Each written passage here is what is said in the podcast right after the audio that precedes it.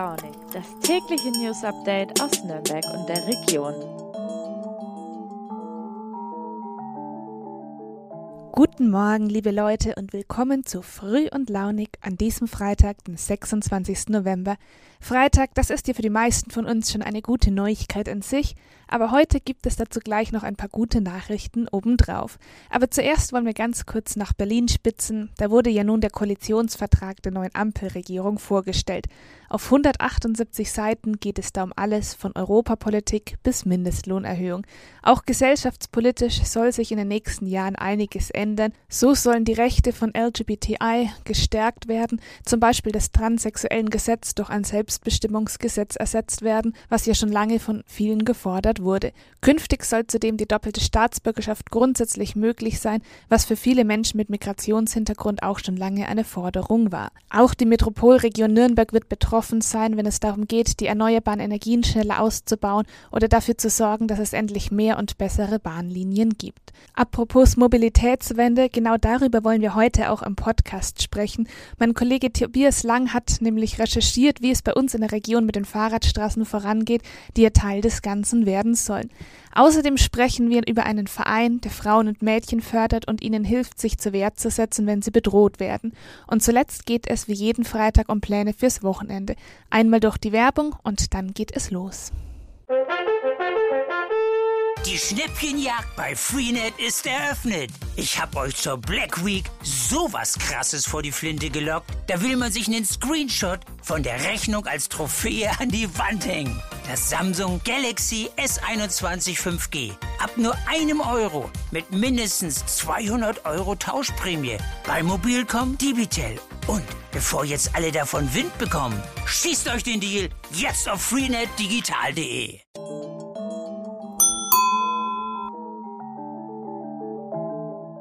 Mehr Radfahrer, mehr öffentlicher Nahverkehr und dafür weniger Menschen, die allein ein mehr als ein Tonnen schweres Auto durch die Gegend fahren. Ungefähr so stellt man sich ja gern die Mobilitätswende vor. Allerdings ist das in der Realität gar nicht so einfach zu umzusetzen wie gedacht. Da muss man nur einmal mit dem Fahrrad eine Tour durch die Nürnberger Südstadt machen, sich da zwischen Straßenbahnen, illegal parkenden Autos und aggressiv um die Kurven rauschenden Kleintransportern bewegen und schon vergeht einem die Lust, tatsächlich mit dem Fahrrad zur Arbeit zu fahren. Die Fahrer Fahrradschutzstreifen, die da Abhilfe schaffen könnten, sind entweder nicht existent oder enden auf halber Strecke im Nichts. Als Alternative etablieren sich deswegen immer mehr Fahrradstraßen, die, oft parallel zu Hauptverkehrsstraßen, dann den Fahrradverkehr bündeln sollen. Theoretisch sind diese komplett in Zweirädern gewidmet, in der Praxis aber oft für Autos und Motorräder, zumindest die von Anwohnern, freigegeben. Die müssen dann aber langsam fahren und grundsätzlich auf die Radler Rücksicht nehmen. Damit könnte dann auch die Sicherheit vieler Radfahrer erhöht werden.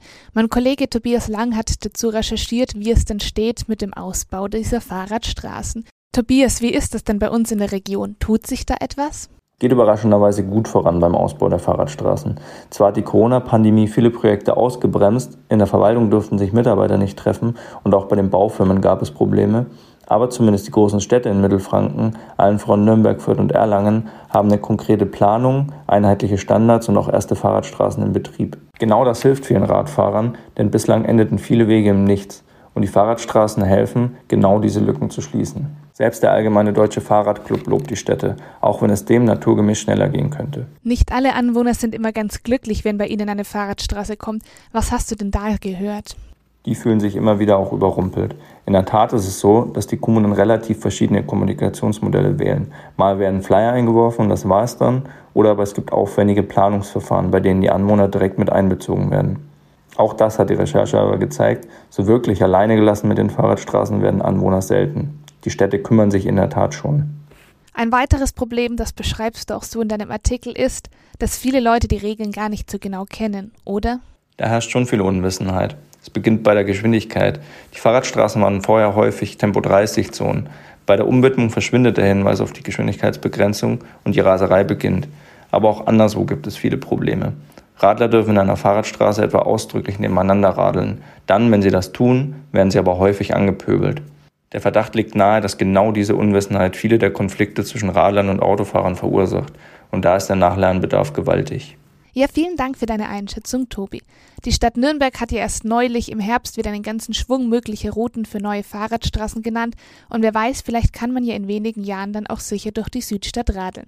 Falls ihr mehr dazu wissen wollt, den Artikel von Tobi und weitere Infos verlinke ich wie immer in den Show Notes.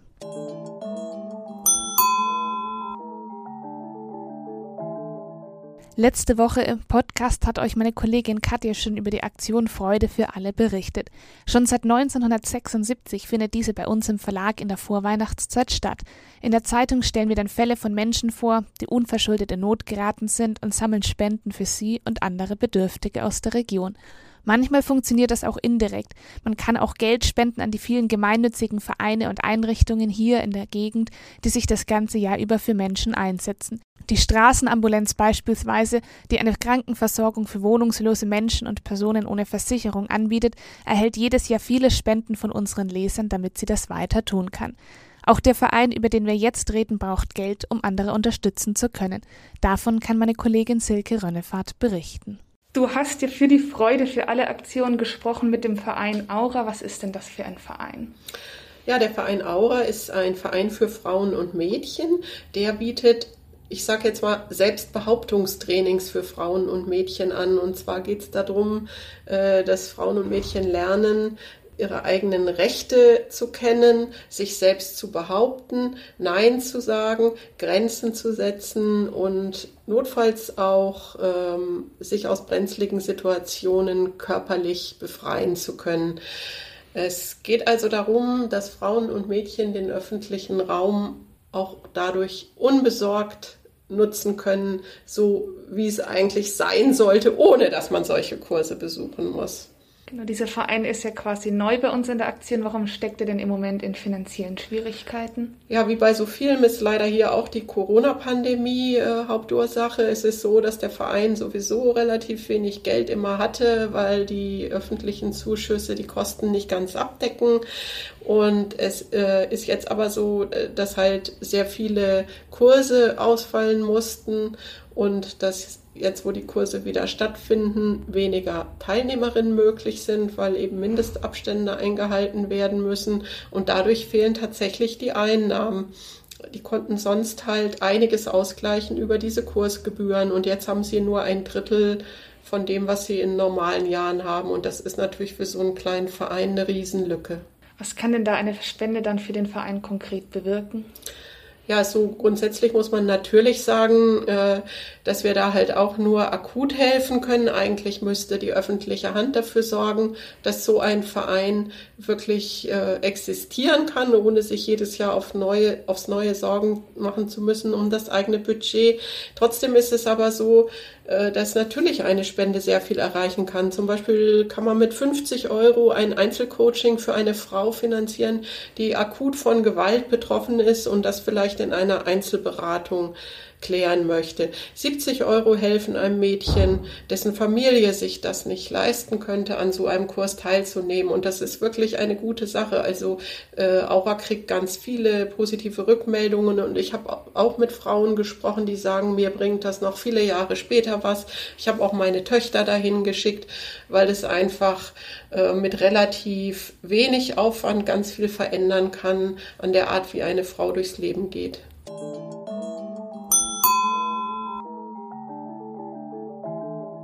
Das Wochenende ist jetzt nur noch ein paar Stunden Arbeit oder Lernen entfernt und dann ist auch endlich wieder Zeit für Freizeit. Unsere Kolleginnen von Fein Raus sammeln jede Woche die besten Tipps, was man mit seinem Samstag und Sonntag anstellen kann.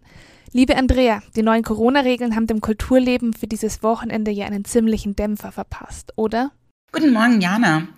Ja, dieses Wochenende tritt leider die große Flaute ein. Ähm, wie ihr ja alle wisst, äh, sind jetzt ab Mittwoch Beschäftigte für Corona-Maßnahmen in Kraft getreten und demzufolge findet auch kein Betrieb in den Clubs in Nürnberg, Fürth und Erlangen statt, ab sofort und erstmal bis zum 15. Dezember.